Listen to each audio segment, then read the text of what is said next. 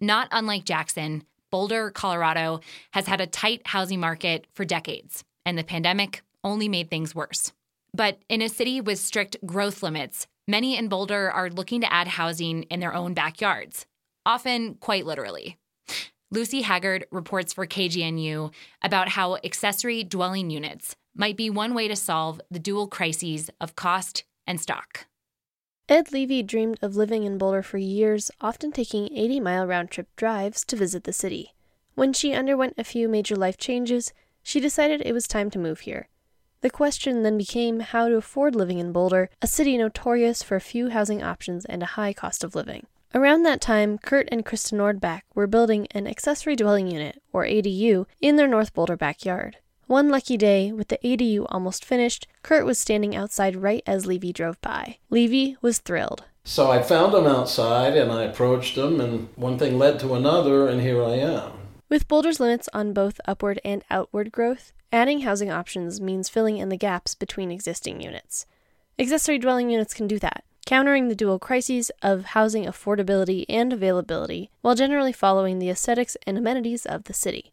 As a secondary dwelling unit to a main house, an ADU has all the components of any other residence, including a kitchen, bathroom, and sleeping quarters. ADUs can be attached to the main dwelling, such as in a basement or above a garage, or detached, often in the backyard.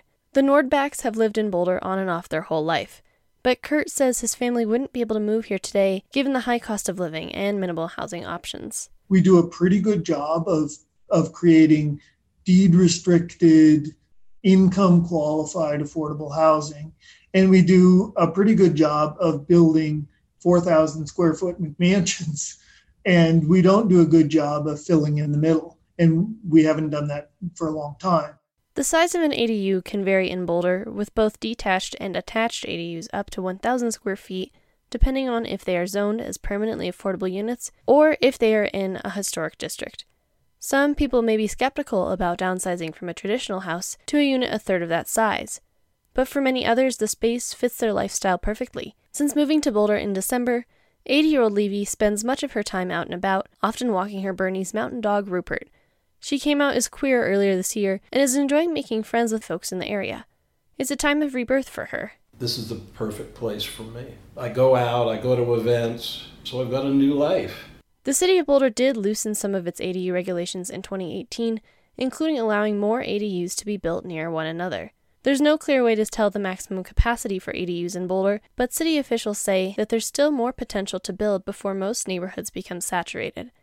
Some advocates would like to see even more flexibility in the rules, as well as a faster approval process. But change is happening already. Since 2018, more than 200 ADUs have been built or greenlit for construction, about one third of which are designated as permanently affordable.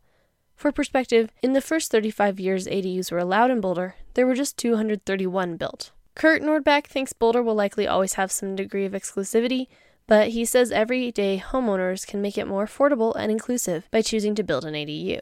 It's a great feeling to know that we're now housing an additional person on our lot who otherwise would not be able to live there and we have another neighbor, and it's great. The ADU model is also one of the more sustainable and affordable ways for a city like Boulder to innovate its housing options, especially as climate change grows more urgent.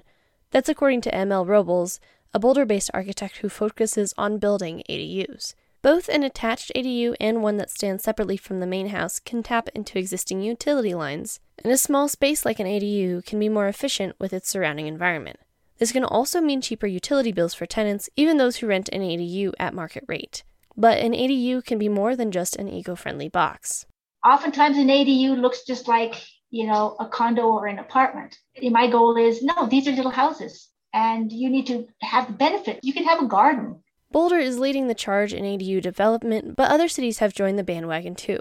Nearby in Denver, rezonings of entire neighborhoods may now make it easier for potential ADU owners to get approved to build and a law just signed in California allows for lots currently zoned as single family to build up to three more dwelling units on the same land. But the ADU model is not a silver bullet.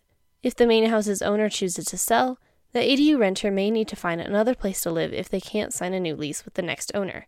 To be sure, no one housing strategy will entirely fix the dual housing crises of affordability and availability that plague Boulder and many other cities, but accessory dwelling units are one tool in the kit that many hope will be more useful in the coming years to ensure Boulder can welcome people from a wide variety of backgrounds, including Levy. No retirement home for me. I have a lot of things to do. I'm considering buying a horse. So there's a, a bunch of things on my agenda for the future. For KGNU, I'm Lucy Haggard. The Jackson Town Council also started allowing the construction of what they call accessory residential units, or ARUs, back in 2016. The units are supposed to be used for guests of the primary home or rented to local workers for a minimum of 90 days. But some town officials and residents have expressed concern that those rules aren't being followed. ARUs are on the agenda to be discussed during a town council workshop on Monday, November 15th.